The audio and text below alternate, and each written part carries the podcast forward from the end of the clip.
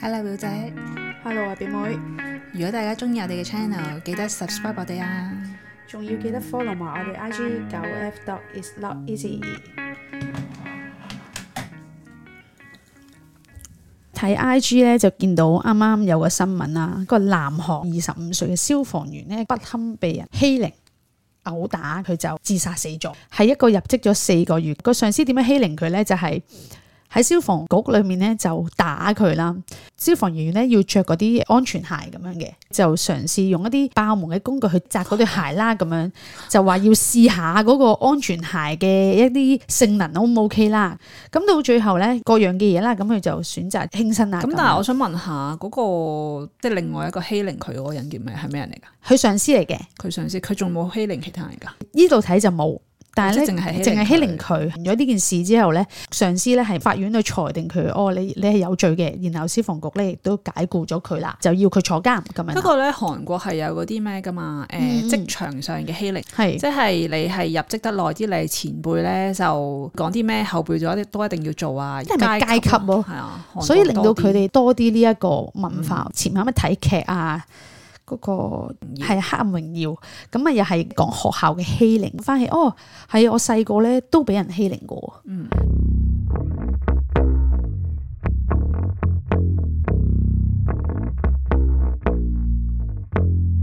嗰陣時發生咧，我覺得對比起而家嘅欺凌咧，就叫做即係比你較講輕啦，你啲啦。唔好戴頭盔啊！ 啱啱中一中二嘅時候咧，叫做風頭等啦，喺學校嗰個班級嗰度，突然間咧同我玩開嗰個同學咧，咁佢本身咧哥哥咧有一啲叫做黑社會背景嘅，咁所以咧啲人咧就會好照住佢啊，唉、呢個係阿邊個個妹啊。我做佢朋友咧，變咗好似高級啲咁嘅，真係㗎，好係啊，行出行入咧，即係有有陣係風係啦吹過，係啦，哦，你享受咗呢一個嘅，我冇享受，我覺得有啲驚啊，因為哦因為我表哥咧，佢唔係黑社會，但係佢係我對上個幾級咧，人哋都會知道我係阿啊邊個個表妹咁樣咧，哦咁、人哋都會對我好恭敬嘅，好好笑噶，係好啊哇恭敬我突然噶，間諗起我我嘅學校好淳 朴，間學校 band five 啊嘛，咁啊有呢啲咁嘅古靈精怪嘅嘢啦，係啊，行前 行後，行出行入咁樣，啲人會啊即表妹係嚟點點啦頭，表妹係嚟啊啦係啊咁，阿邊個個表妹咁樣咁咯，好笑係啊，跟住我哦係啊係啊係啊咁樣，咁有一日咧，中二年頭啦。就突然間咧，俾呢個有黑社會背景嘅妹妹咧，佢唔同我玩喎。咁冇原因嘅，我事後先知道原因哦係點解，點解突然間咁樣嘅？即係某一日你翻到學校唔睬你啦咁。哦誒、其實都唔係突然間翻到學校，係因為我哋每朝早都會要喺巴士站度等嘅，哦，突然間就唔等我啦咁，哦，即係無端端唔等你。係啦咁樣。咁其實好多連帶因素嘅，因為嗰個 group 裡面仲有另外一個 friend 咧，就係佢爸爸係巴士司機嚟，所以我哋每日搭嗰班巴士咧都唔使喂，錢好有嘅。電影 feel 咁喎。係啊巴士司機個女， 咁所以咧，我哋就約埋一齊，一 group 人就排喺個隊頭嗰度等晒所有人，我哋先搭到阿爸爸嗰個車咁啦。跟住佢哋唔等我就走咗啦。翻到學校嘅時候咧，嗰陣時係未集隊，當然我哋一翻去就會圍翻自己個 group 咁樣玩啦。跟住突然間佢就唔侵我玩咯。而家我個心咧就好迷茫啦，咁我就自己一個人企埋一邊啦。嗱，你 feel 到佢哋係講緊你嘅，嗯，但係你唔知道發生緊啲咩事，咁就好好孤獨咁樣過咗一日。跟住原來咧翻翻咧係一個勁無聊嘅原因咯，就係、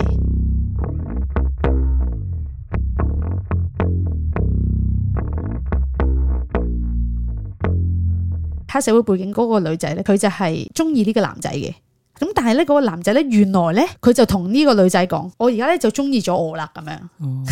好慘。我連被通知都冇啊！咁杯我葛啫，呢個係誒係杯葛都啦唔，係叫欺凌。嗰段時間我就知道哦，點解我俾人杯葛啦？咁我就每日翻學啦，不停咁講我壞話啦。佢係特登嘅，特登，特登嗯喺全班嘅同學講我係唔啱啦。佢仲要散步添嘅，跟住就去每個 group 嗰就講我嘅壞話。我翻到去咧，佢哋就由頭望到我落腳咁樣啦。咁我就好唔舒服啦，嗰、個狀嗯咁呢個都態。係欺凌嚟嘅。後來咧，咁班裡面咧有一個大家姐嘅，佢唔係喺學校嗰啲小學雞嚟嘅，佢係出去出邊咧，佢係會出去 rap 啊、出去玩啊嗰啲咁樣。但佢佢跟住咧，佢就唔好理學校嗰班小學雞 嘅，咁哦佢大嗰啲嘅，呢啲係啦廢係咁佢有一日咧就伸出呢個援手啦，咁佢就 喂，你哋你間學校係電影拍攝嘅題材嚟嘅，佢咯， 同埋以前你哋太乖啦，係 咯我哋係經歷呢啲嘢，大姐姐就喊埋嚟，pick 啦， up 你。你食飯冇人同你食，你自己一個人食。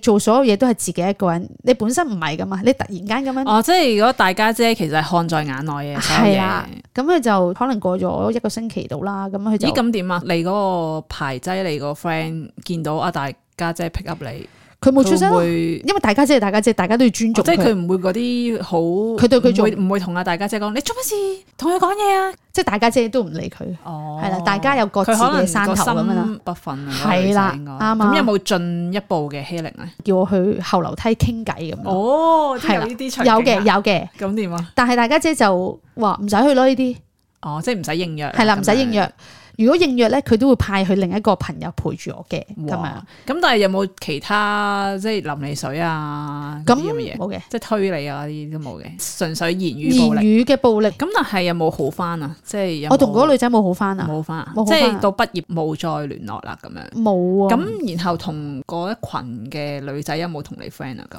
因為我哋分咗班啊，去到中四中五嘅時候咧，我都冇再同佢哋玩，我就同咗即係大家姐嗰班朋友玩咁。咁但係佢哋係即係照顧我嘅角色咯。咁你就好多謝佢哋當初咁樣接受我嚟嘅。咁啊，呢個就係、即係我自己中學嘅時候一個，我覺得係欺凌嚟嘅嗰陣係時欺。凌啊！嗰陣時係好唔開心嘅，即係你翻到屋企咧，你會即係好想喊啊！即係點解啊？我好彩你冇群班小學雞啫，係啊因為你變成小小學雞啊！ 好彩當初佢排擠你咋，老實係講啊。，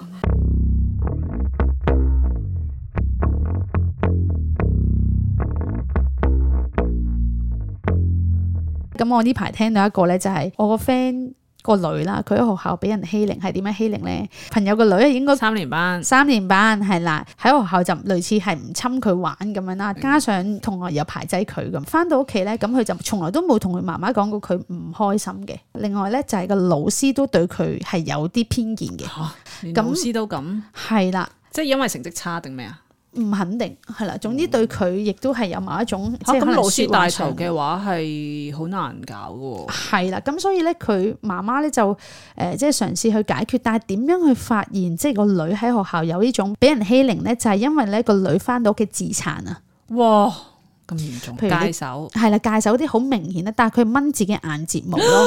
係好恐怖。跟住佢有一日發現自己 Oh my God 掹自己眼睫毛嘅時候，個媽媽都不知所措啊，唔知可以做呢個係啲咩。啊心理有啲即係焦慮啊嗰啲先會係啊到，咁即係已經係一個病嚟嘅咯。咁當然啦，媽媽身邊都有啲呢方面嘅知識嘅朋友啦，咁就建議佢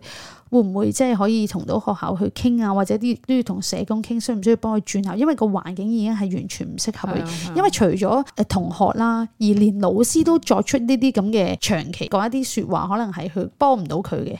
咁佢就完全解決唔到個問題咯。即係我淨係聽啫，我咁即係冇而家辦法去處冇理，未解決嘅，未解決㗎呢個問題，係啊，要咁立即解決啦。係啊，真係轉啊校就快啲啦，我覺得轉校係其中一個可以直接解決到，直接解決啦。因為同埋有陣時係你唔啱嗰個場合，大家可能 aware 到呢件事，即係你可能嗯係話晒俾校長聽又好，話晒俾傳媒聽又好，但係對你嘅態度都好難會立即改變。係啊就，算有改變，可能都係竊竊私語係私底下，咁所以不如直接轉去另外一個新環境會好啲咯。對個小朋友嚟講，翻翻去呢個地方咧，係啊其實嗰個心翻翻去理個課室，都同埋見到嗰、個嗰啲嘅人，同樣嘅人，個心理陰影應該好好難大撇除。咁多年之後咧，即係欺凌呢件事咧，對於我嚟講，我嗰啲可能係小事啦，即係我冇做出一啲傷害身體嘅嘢啦。咁但係其實造成一啲心理，即係你諗記到而家個嗰個環境係好清晰係，嗯所以咧細個遇到呢啲事咧，我覺得真係要，我覺得要 get help 咯，你要揾到幫手，你肯講咯。嗰、個女仔咧，其實就係唔肯講咯，但係又好難嘅，因為你驚會俾人鬧嘛。都係㗎，因為由細到大，會有啊但係陣時會講一錯一啲嘢，係你就會驚呢個係我嘅錯。即係好似誒、呃可能你自己跌親，你都唔會想同阿媽講，因為阿媽會鬧你，你唔想俾人 鬧。哦好似你跌親已經好傷心，已經係好痛噶啦。係啊，跟住翻到屋企仲要俾阿媽鬧，你唔會想噶嘛，所以你就會掩飾咯。我都呢個係係啊由細到大培養出嚟嘅，所以唔好鬧啲小朋友。真係或者對話咯，你可以即係 open to talk 咁樣有冇嘅。誒，有啲係話我係同你講緊嘢啊，哦哦，咁噶嘛，即係係佢係有好多情緒喺度，咁會令到啲小朋友會覺得吓，我咁樣講咪又係會俾你係係咯，即係點都係我唔啱，我情願唔講啦咁樣。